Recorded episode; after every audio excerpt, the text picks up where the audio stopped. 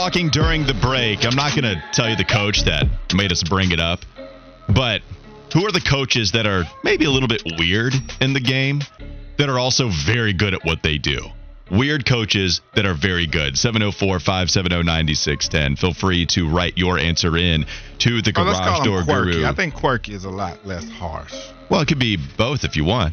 Like Mike McDaniel is one where you called him quirky, and I think that's good, but I think there's a difference. I think quirky is a little bit different than maybe just a tiny bit weird. Think so? I think so. Is there not a difference? Fiddy, with you being a wordsmith, is there a difference between those two? Yeah. I mean, I think so because, like, when I think of someone as weird, like, I don't know if I want to be around them. If someone's quirky, I mean, our guest today at 1:45, Willie P's a little quirky, but I love him for it. Like, that's a good one. You know, it's why after 3 o'clock I leave you because you're just too damn weird. 100%. 252 wrote into the text line, Les Miles. Yeah, if you eat grass, then you're a weird dude. I love that. You like Les Miles? Oh, no. I loved his whole eating grass bit, though. He's also, that's a good one. Les Miles immediately. What's funny is this number wrote it in very quickly. Like, you know, he's thought about this before. Like, yep, Les Miles. I got this answer ready to go. Feel free to keep texting those in. Again, the number is 704-570-9610. So the Caesar Sportsbook, they just set out the Panthers over-under. They set all of the NFL teams over-under.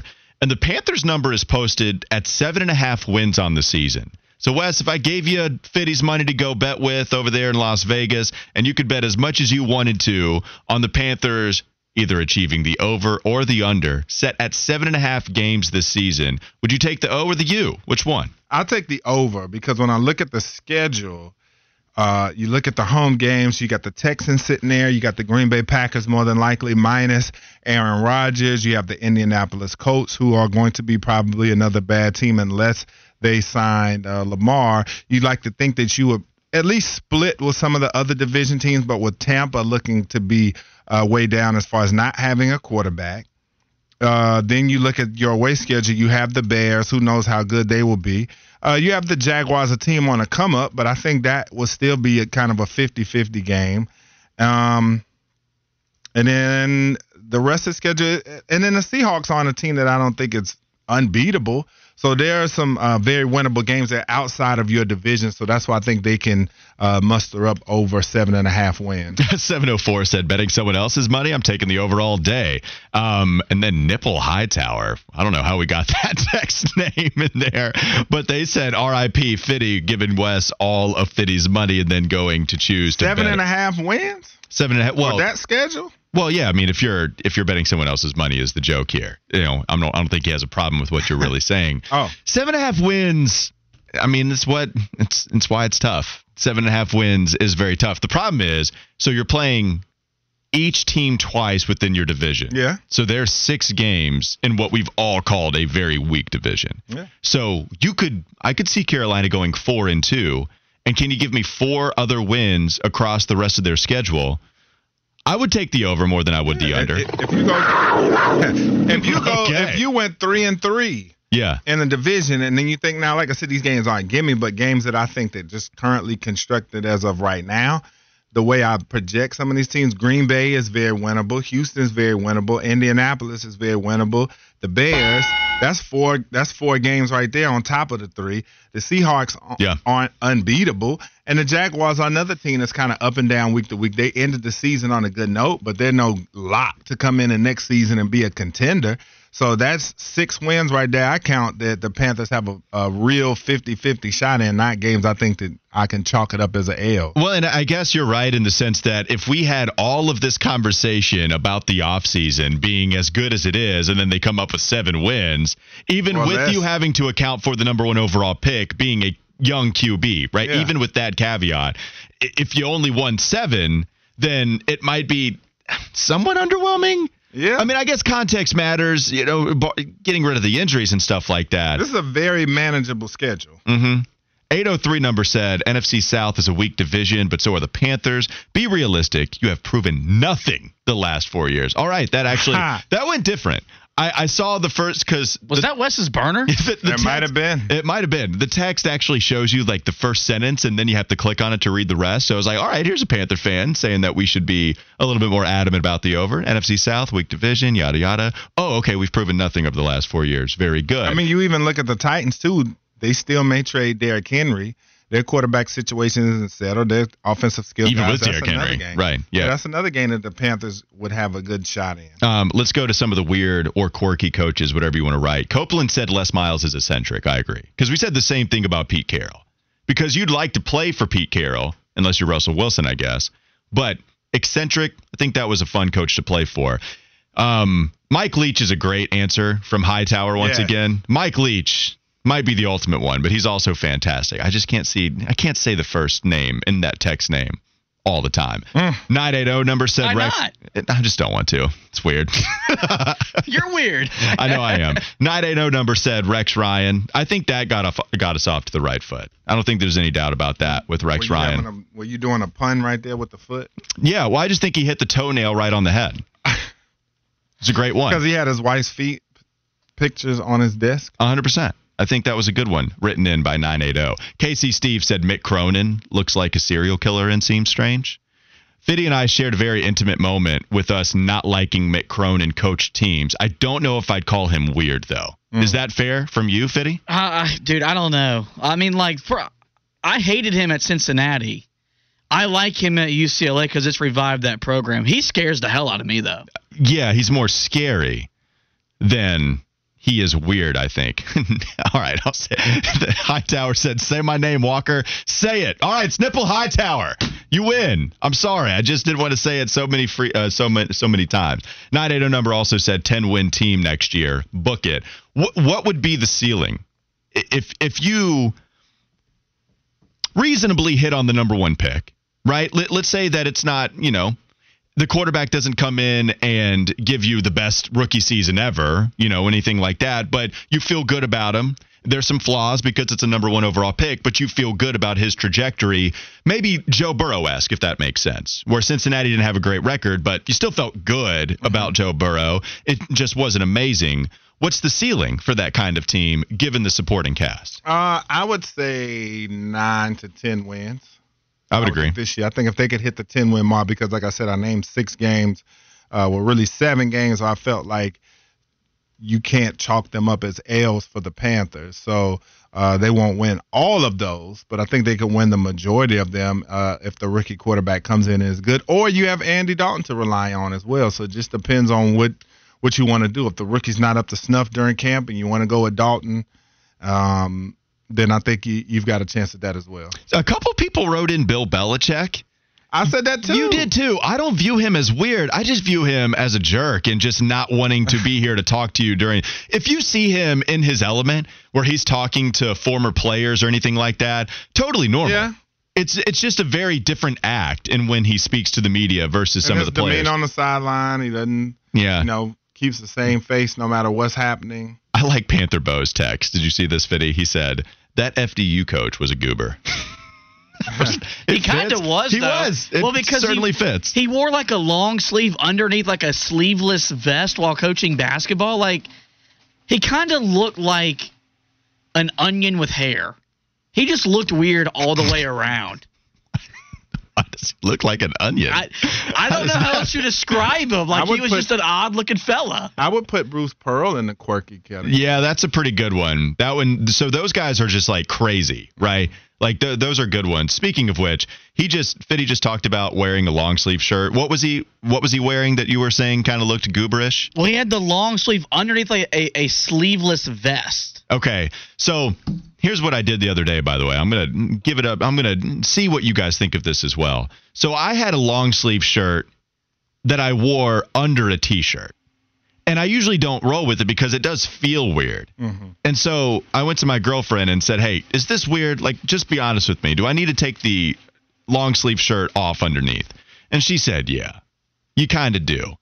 Is there ever a moment where you can do that, where you can go, I feel like if you have to wear the T-shirt, for instance, if we have the WFNZ T-shirt and we got to wear it, but it's cold out, then maybe we could put the T-shirt on over the long sleeve shirt. But apparently that's not a style that she was down with. What say you, Swag Lord?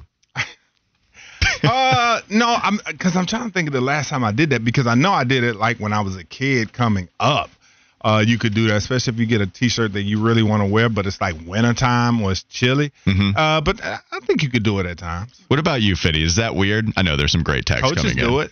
Yeah, I guess coaches will do it for sure. But that also speaks to maybe that makes them weird or quirky. See, I feel like if you go into like your fish store like that, I don't think you'll look out of place. You know, you're when you're like the Sheldon Cooper of fish, I don't think it looks bad. If you came in here wearing a long sleeve, like under a T-shirt, yeah, we're going to clown you. Also, the text line is pointing out that all vests are sleeveless. I know. You said the sleeveless vest. Somebody wrote in, I think it was Jack, not to be confused with a vest with sleeves, mind you. It's a little bit different. Yeah, by going to y'all. What is that's a Nick Wilson thing? Yeah. Is that what that is? There's a couple people that will write it. Yeah, it's an acronym for bleep you, get off my ass. Okay. There you go. Joe Gibbs said, if you're talking crazy, Bobby Knight needs to come up in this conversation. You know, just the worst person ever. Yeah, for sure. Like Bob Knight. He was awful. Ed Orgeron, that's kind of a good one. Jim Harbaugh. Now, that's a good one. He's the definition of quirky, but really quick, if you go back to Orgeron, was Orgeron really quirky or was it just a voice? Because I didn't take him to be a quirky guy. I think he's a little quirky maybe, but maybe it is just the voice. Well, because the voice he likes to have younger women with him in the pool and hanging out. Oh, I didn't know this. This is something I didn't see that. Is there a picture of it? Yeah. Well, I just online. I didn't know. My mom was clowning him. She's like, he is too old to be in there with those young women. I did not see the picture. Yes, people have still continued to roll in with the vest jokes is the definition of it. Yeah, Jim Harbaugh is probably the best one so far. Brian Kelly. See, I put Brian Kelly in more like the jerk category. Oh, yeah. I mean, not so much weird, just I don't really mess with you. Brian Kelly is one of the coaches I dislike as much as any, by the way. Can't stand him. You talking about Chip? No, Chip? Brian Kelly. Brian. LSU. Okay. Yeah, Notre Dame. Family. Gotcha. That was it for me. That was the final straw. 100%. 704-570-9610. You can keep writing some of those entries. I did want to talk about this just real quickly. What Panthers offensive acquisition will have the biggest impact, and why will they have the biggest impact if you're talking about guys that can help this first overall pick at quarterback in order to help this team get to the over on the 7.5 game total that Vegas has set for them and possibly reach their ceiling we talked about, Wes, at 9 or 10 games? Yeah, so at first I wanted to go with Hayden Hurst, and then you started digging into the numbers a little bit, and you talk about PFF put out a report kind of debunking the myth that rookies, they found their tight ends more than any other position. And so over the last few years, counting back from 2017, this was going into 2017. It was and it was a while ago. And I saw a couple other reports that kind of debunked the myth of a tight end. So, I mean, you look at the route target distribution and you talk about wide receivers with the overwhelming majority. But I think I'm going to go with Miles Sanders if he can stay healthy. We're talking about a 1,200-yard back. He's got momentum coming into this season after the Pro Bowl year that he had last year. He's running behind a much better offensive line. We know the Panthers can run it, and we know that they want to run it. And I think this is a guy who's going to set the table for the offense on most weeks as far as establishing the run, making those reads easier for the quarterback as far as kind of dictating coverage at times because you're fearful of that run. So I'm going to go with Miles Sanders. Yeah, I'm going to go Adam Thielen. I'm going to go Adam Thielen because I think he's going to be the guy that probably is in the area of the football field that the quarterback is going to be looking to most often. Miles Sanders, even if I do expect him to have a bigger role in the passing game, it's not something I can bank on either, because he's been trending downward each of the last three seasons. I do expect him to be more involved, though. I just think Adam Thielen, he's going to be your number one wide receiver. The 39th overall selection, he's not going to overtake that spot. DJ Chark has some health concerns. Chark did have a 1,000-yard season with Jacksonville, so that's something to monitor. He made the Pro Bowl that year, looked like an up-and-coming wide receiver, so if he can stay healthy, maybe. I just think Thielen is going to be targeted more so than any other receiver. Now, it might be conflicting with my opinion that also Thielen does not get to 1,000 yards this season. I understand that. I just think it's going to be spread out more. So if we're asking, okay, how do you think the target share is going to be divvied up? I think Thielen probably gets the most. I don't think Chark is going to be too far behind that. I don't think Hayden Hurst is going to be too far behind that. Then you got to think about the 39th overall pick if it's a wide receiver. along with Terrace Marshall, and then we're bringing in Miles Sanders out of the backfield. So I do think mostly it's going to be spread out, but if you have to ask who is going to be the most targeted, who's going to have the biggest impact, I still think it's Thielen, especially if he's only getting older. If he's going to be 33 at the beginning of the season, I expect him to have a bigger year in Carolina sooner rather than later as he hits 34 and 35 the last 2 years on his contract. Yeah, so, I mean, it's just going to be very interesting, and it's all going to develop with the development of the young quarterback, because I think we'll see the quarterback sooner than later, especially if you take some of the guys at the top that's known for the processing, like the Stroud, like the Bryce Young. I think that we may see them sooner rather than later. And so I think to ease them into that offense, that's why I just go with the running back, because I think most overall just running backs in a running game help settle down a young quarterback on a week-in, week-out basis. And even a guy like Andy Dalton, I mean, he had a nice year last year, but he's not a guy that you want to put the game on his back to throw it 45, 50 times. And by the way, Brian wrote in Bradley Bozeman, which is a good one. I guess we didn't go skill player. I just said offensive acquisition, more of a reacquisition for Bozeman. This is true, but, I mean, when you talk about impact, let's not, you know, the lines are vital to a team. There's no mistaking that. But when you talk about guys that are going to actually have the ball in their hands and impact the scoreboard like that, then I think the skill guys kind of take a little bit of precedent. All right, we got to go to break. Antawn Jamison and Vince Carter talked about the North Carolina basketball program, the state of the current program, plus Caleb Love. He announced that he is entering the transfer portal. What do we think of his legacy? It's all still to come on Wes & Walker Sports Radio 92.7 WFNZ.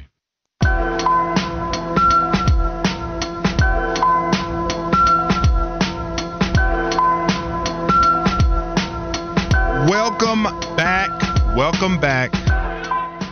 back. This is the Wes and Walker Show, Sports Radio 92.7 WFNZ. Hit us up. Garage Door Guru text line 704-570-9610. Hit up those socials. Wes and Walker on Twitter, WFNZ Twitter, and the WFNZ Instagram. I guess you can hit me up too. Wes got range 704. But let's get straight to it, man. Pretty good stuff came down. Vince Carter on his podcast came out, talked about the Carolina program, talked about what they thought went wrong with them this year. And, you know, they said we got comfortable and cocky. They talked about NIL having an effect on this team. They talked about, you know, how these guys' focus just wasn't there and how they just didn't have a feel for the game because of all of the things that they had to do and guys building brands, etc. So let's get straight into some of the sounds, starting with Antawn Jamison on the will to win with this Tar Heels team. The one thing, especially in my profession, what I see now is the feel for the game is not there. Imagine all the open runs that we had. Vince, I went there the first day they was able to practice or just go up and just play. Pick up. So they played that day, and I had the boys with me, and I said, well, I'll see you guys tomorrow. Y'all gonna play again tomorrow, right? They were like, nah, we scheduled to play next week. I was like, huh? So for us, we got a basketball scholarship to go to the University of North Carolina. Of course, don't get me wrong, school, whatever other kind of things you got going on. But, Vince, we play every single day. And I think the problem that we're dealing with is these guys have these guys that can – everybody can work out. Everybody can jump between the legs. Everybody can do all this other stuff. But the feel for the game, the chemistry, the competitiveness is kind of like taking a step back, I think. And then Vince Carter came back and he said, we got comfortable and cocky that we had our main core guys returning.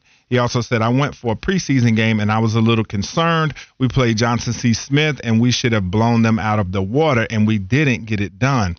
It was like, okay, it's preseason or whatever, but all the games were like that and I got concerned. It felt like we could turn it on, but then it got out of hand. And then let's hear that last Jamison soundbite about the team being able to handle being the hunted.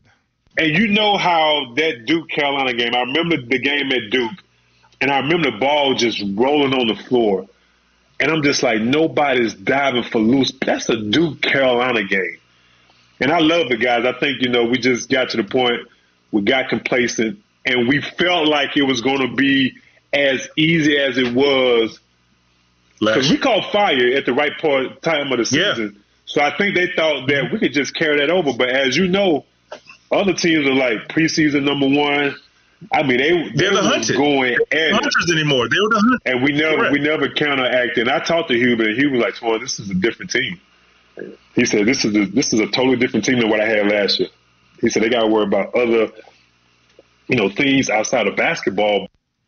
Man, a whole lot to digest there, Walker. Let's start with you. What were your thoughts on what they had to say? All right, well, so there's a lot. I guess here's what I want to start with.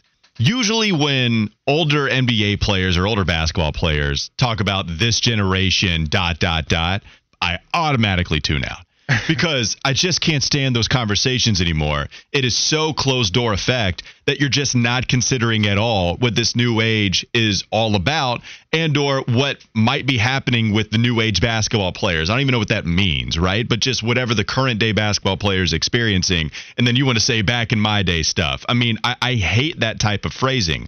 Here's where it's a little interesting to me. Joel Berry quote-tweeted this stuff, and it's not like he's an old head.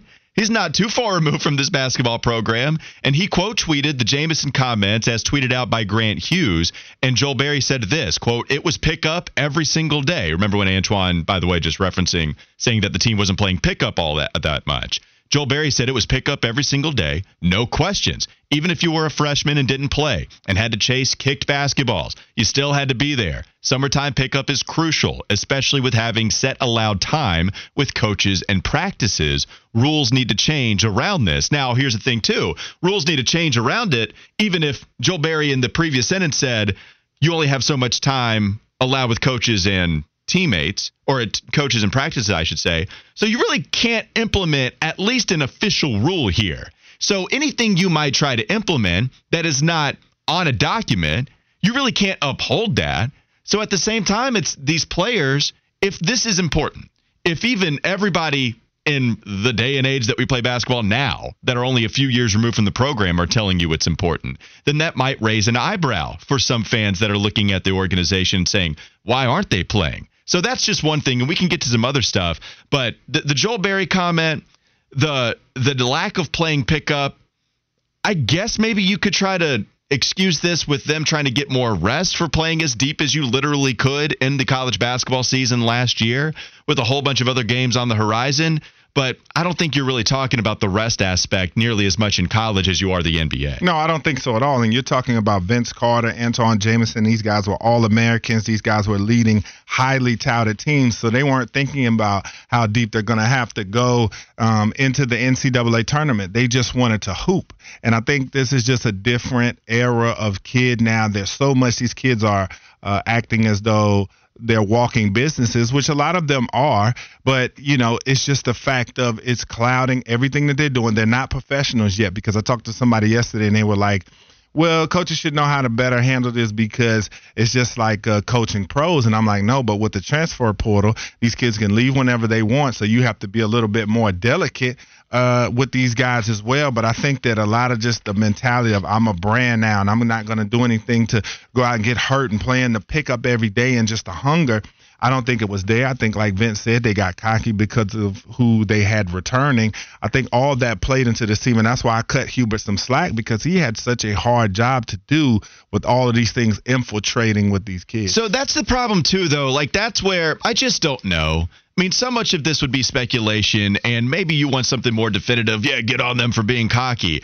I just can't do that, because at some point, at the beginning of the season, you could accuse them of that if you wanted to. That would make sense. They finished on a very strong note. Even if they didn't win the championship, they finished on a strong note overall last year. You come in as the preseason number one. You have the Sports Illustrated read-made model of that cover. So all of that is true. Maybe you're feeling yourself and you drop a few games. Mm-hmm. But it's not like they had any reason to be cocky after the first 2 months of the college basketball season.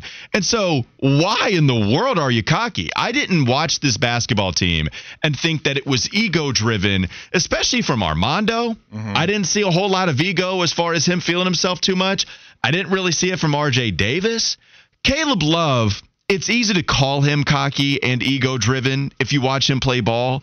I feel a little weird doing that, But I will say, man, I did want Caleb Love to pass a lot, right? Like, it's interesting, too. At the end of the game or at the end of the season, Caleb Love is the one that said, I want to play in the NIT. Mm-hmm. And so it does not fit with this idea that we have Caleb Love surrounding the bad off-the-court narratives around him, that his personality wasn't good. Like, that's the stuff that's hard to figure out for me. So the cocky stuff, Vince Carter, Antawn Jamison, they're going to be around the organization, the program a little bit more than that. Fair. I just didn't see a cocky basketball team, even anything close to it, certainly after the season was starting to fall apart. How soon after the season started did they fall out of the top 25? It's like a month and a half, right? What you got to be cocky about? Nothing to me. Well, I think you got to look at it like this.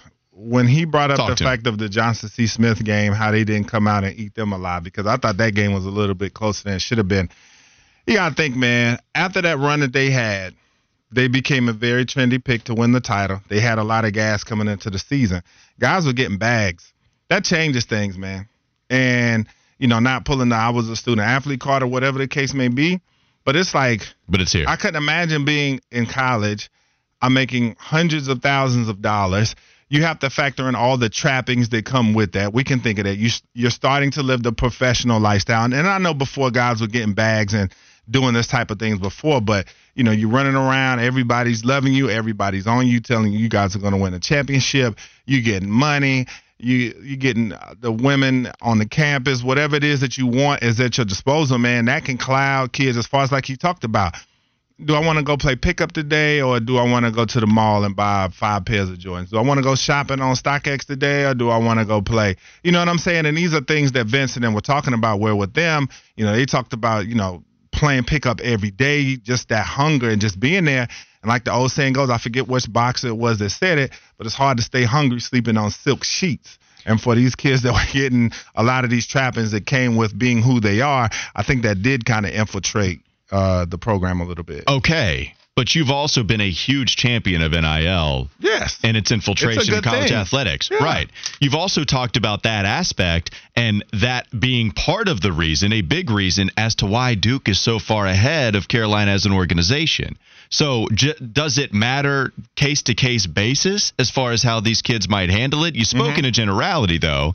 But like with Duke, if we're talking about them having the NIL money and running like more of a professional organization and you applauding and praising, celebrating it, then why is it different with North Carolina when they get money and now everything unravels? I think it comes down to, just the type of kid, what you have going on.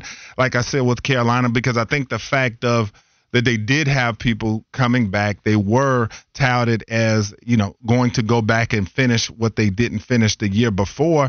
And I think it was a little bit of everything when you tally up NIL and then just everybody believing that they're going to go back and win a championship, and probably Hubert not being as tough on them as he could have been, because he's trying to figure out how to navigate everything that's going on, man. It's just like, you know, a music group.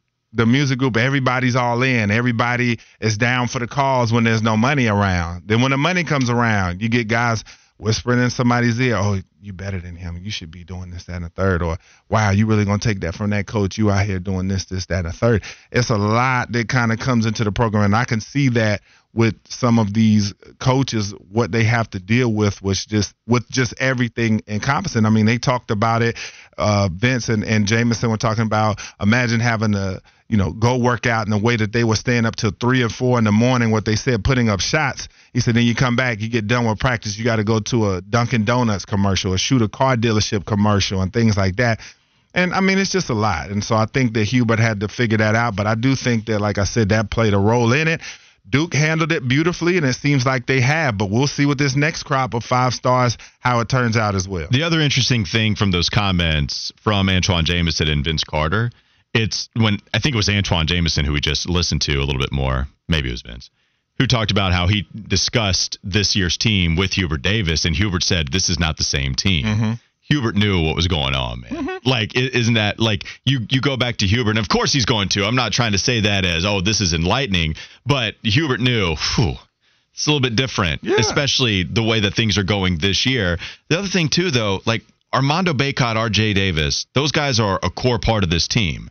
welcomed back by everyone, by the way, including Hubert Davis. So if there is this rumor, report, whatever, that both sides mutually agreed to part ways with Hubert Davis and the Carolina brass and the powers that be, as well as Caleb Love, who entered the transfer portal yesterday, then are we talking about the whole NIL and all of the effects of this affecting one player as far as the core goes? Because Dontrez Stiles leaves, not a core player. Puff Johnson, as much as I think a lot of people liked him, maybe a little polarizing more so than I thought, you can't call Puff Johnson a core player when he played as little as he did this past season. So when you're discussing the core, right, like I don't think we had many problems with what does Leakey do, right? Like Leakey offensively, he's not going to be raking in all this much money. Yeah. So is it really just Caleb? And that's what I hate to see, man. And that's why I think we're all in agreement. It clearly had to be a point where Caleb goes to a different university and Carolina just runs it back without him. Yeah, I think so, too. And, Fiddy, I was dying to know what you thought about what Jamison and Carter had to say. You know, I think what really – I think Walker said it, you know, put the hammer on the head. I think Hubert Davis knew when the season started this wasn't a group that was bought in. This wasn't a group that was connected on and off the floor. I have no problem with them – doing their NIL stuff because they have that right and they need to explore those opportunities, but it shouldn't come before playing basketball at the highest level. And I think with this group, the off the court fanfare, the off the court obligations that they chose to get themselves involved with, it meant more to them than winning basketball games. And that should never happen. You come to Carolina to win basketball games, to win ACC titles, go to the Final Four, and play for national championships. And so I just never saw a hunger from this team that looked motivated to get back. Like in 2009, you knew that team. They came back for one reason. The core of the 2017 team, they came back for one reason. They pushed out those videos saying we want to come back and win a national title, but that was never displayed in their effort on the court. And I knew – deep down, I admitted to myself in December, this team ain't got what it takes to get back to the Final Four. And so that's why it's the biggest disappointing season in the history of the program. Strong. I expected nothing less from Fiddy besides that. Well, let's go ahead and get the second Fiddy Flash of the day while you're at it. All right, guys, we're gonna keep on the basketball side of things. The Charlotte Hornets, they're back in action tonight, Walker. They're taking on the Oklahoma City Thunder. If they win tonight, it's a win streak. It'd be 3 in a row. Do you think the Hornets get it done tonight down in OKC? First, I would like to propose, coming up next, we have Willie P. I would like to propose if they finish the season undefeated that he has to dye his whole body blue. And so that's what I would like to see with Willie. I just love the fact that the Charlotte Hornets have a real case to completely screw up the Western Conference playoff picture by beating the Dallas Mavericks a couple of times. And you know who is just ahead of them? The last spot in the play-in tournament, it's the Oklahoma City Thunder, and we're not going to see. I think Shai Gilgeous-Alexander is questionable tonight, so if he doesn't play, then that possibly lends itself to another Hornets victory. So I'm just here to cause chaos. Hornets are going to be picking with the fourth best odds anyway, or that's what their lottery odds are going to be. Who cares? Let's win all of the games possible, and let's get Willie P's whole body blue. Yeah, I'm with that, and I'm going to take the Hornets tonight as well. I think they go get it done, and when we return, you heard Walker, Willie P will be in studio to talk Charlotte FC when we return. This is the Wes and Walker Show on Sports Radio 92.7 WFNZ.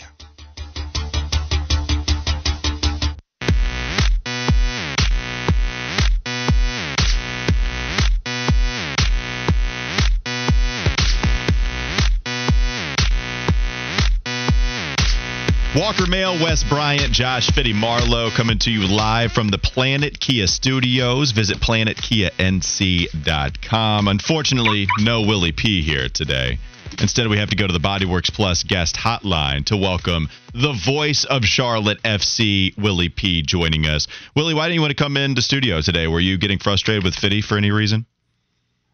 No, it's just I've been on I-77 a lot today, and not that you guys aren't worth it. It's just I don't want to make it my permanent residence. That's all, because I got to be back up and down again for the Charlotte Hornet game tonight, and I had training this morning, and it would be a lot of time in the car. All right. Well, I'm a little frustrated with you, but that's fine. We can move on. But not even because of that, though, because I do feel like you've been throwing shade at Fiddy for him not looking good in a bucket hat. You did this publicly. I thought it was despicable of you, where we're trying to build this man's confidence, and then you wanted to say, no, they're just being nice. You indeed do not look good in a bucket hat. Well, then I saw the photo of you in your Buzz City jacket and your Buzz City bucket hat, Willie. Do you feel like you are more attractive than Fitty in said hat that we're talking about?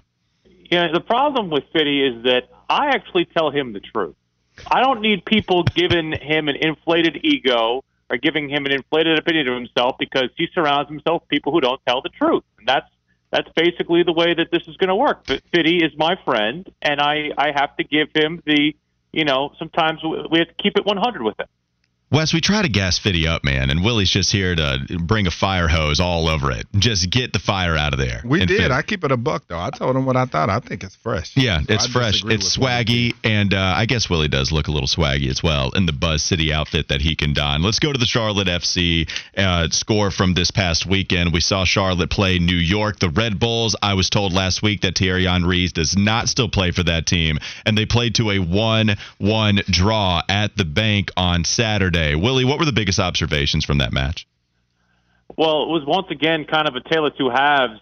When you think about the way the last game went against Orlando, Charlotte was very forceful with their play in the opening half and not so much in the second half, though they had gotten 2 goals in that first half. And as far as this Saturday against New York, the first half, New York very much dictated the terms. They like to play a very physical and aerial style. That doesn't necessarily suit what Charlotte FC wants to do. They want to keep the ball on the ground. They want to play precision passing, and they want to do things in terms of trying to break that press. Unfortunately, they had a lot of trouble with it in the opening half.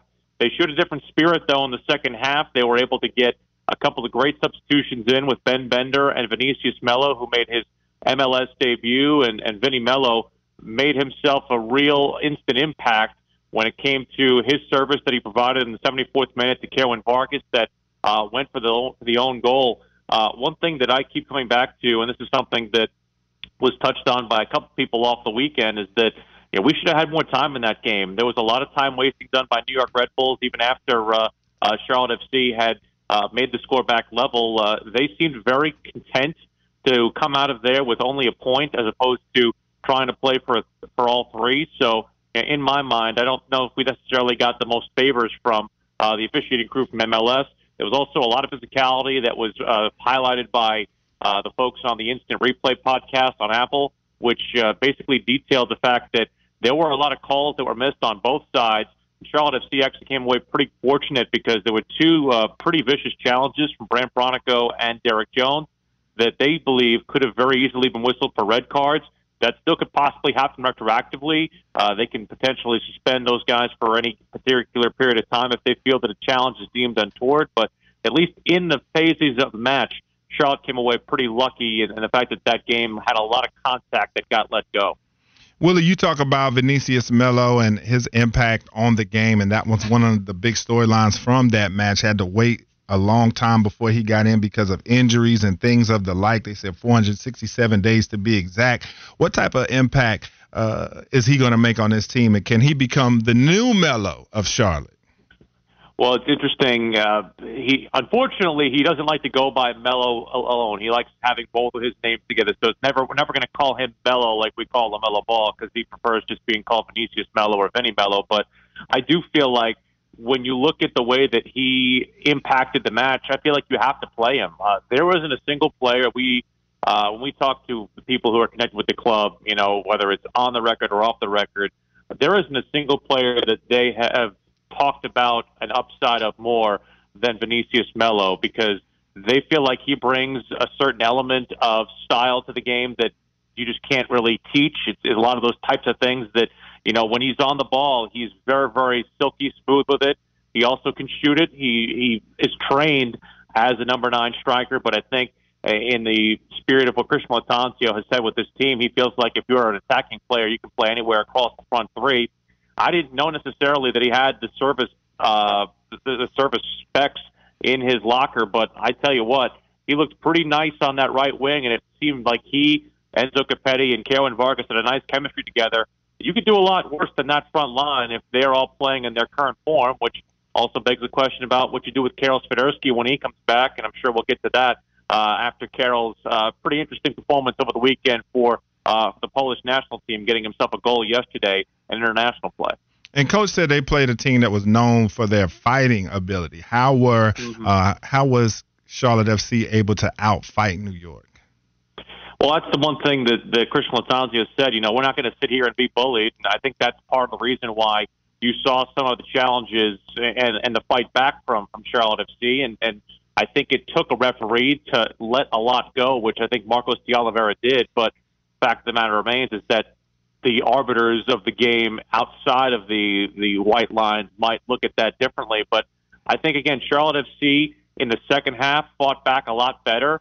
I think in the first half, they had a lot of possession that took place in their own half that wasn't intentional. This is part of the reason why when you look at possession numbers after a game, it doesn't always tell the whole story. Charlotte FC held 75% of the possession in that game and did not necessarily come away with anything other than one shot on target. That wasn't even the shot that resulted in the goal, because the goal was an own goal, doesn't count as a shot on target.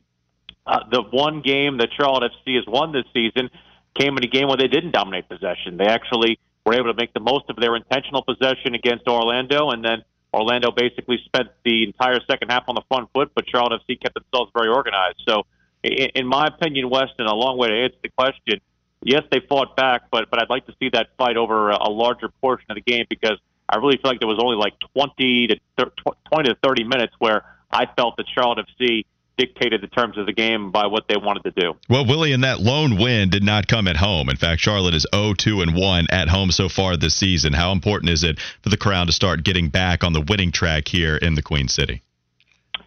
I think it's very important, because, I mean, you play 17 of your matches in this building, and one of the things that Christian Lattanzio said is that maybe sometimes they put a little too much pressure on themselves. They've been, unfortunately, a characteristic of them has been slow starts in this building, unfortunately, and that's the, I think, real testament to try and figure things out in terms of their form.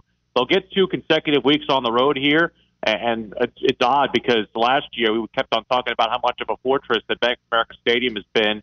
Granted, the sample size is very small in terms of their road form, but I do feel like, aside from the St. Louis game where they played, I do feel like they looked a lot better in that opening half against Orlando than they have in any of their games against their home competition. And unfortunately, they go into a week with Toronto, a place that they didn't necessarily do well in against, because of the fact that they had to deal with some different things involving Toronto and their brand new players. They got down very, very early in that game last year when they played them, and they've struggled against Canadian teams overall. They only have 1 win against Canada overall, and that came back at home last year against Vancouver. They went 0-4 in the 2 matchups each with Toronto and Montreal, but Toronto's going to be down some players because they don't have their sensational star Andrés Iniesta. Lorenzo Insigne. I'm sorry, I got him and Iniesta confused. I was about to say, a guy I heard of. Lorenzo Insigne, he is no longer, he's not in form right now. He's still with injuries. So at least from that aspect, I'm wondering how Charlotte FC might actually benefit from being on the road for a change, because they have looked a lot better away from home. There's been a little bit less pressure on them. All right, that is the voice of Charlotte FC, Willie P, joining us on the BodyWorks Plus guest hotline. Will be on the call for their match against Toronto on Saturday, which, of course, you can listen to right here on Sports Radio 92.7 WFNZ. Willie, we always appreciate the time, man. Thanks again. I'll get my international forwards and midfielders straightened out next time. If you don't mind, thanks, Willie. If you don't mind, that would be great, just so we could talk like real professionals here about the sport of soccer that we do all the time without Willie P. But sometimes it's nice to have some help from him. Hopefully we can have him back at the Planet Kia studios in recent and upcoming weeks, I should say. Let's go. Let's come back. We have 1 more hour to go. We'll talk more about the Carolina Panthers, the NCAA tournament. It's all still to come on Wes & Walker, Sports Radio 92.7 WFNZ.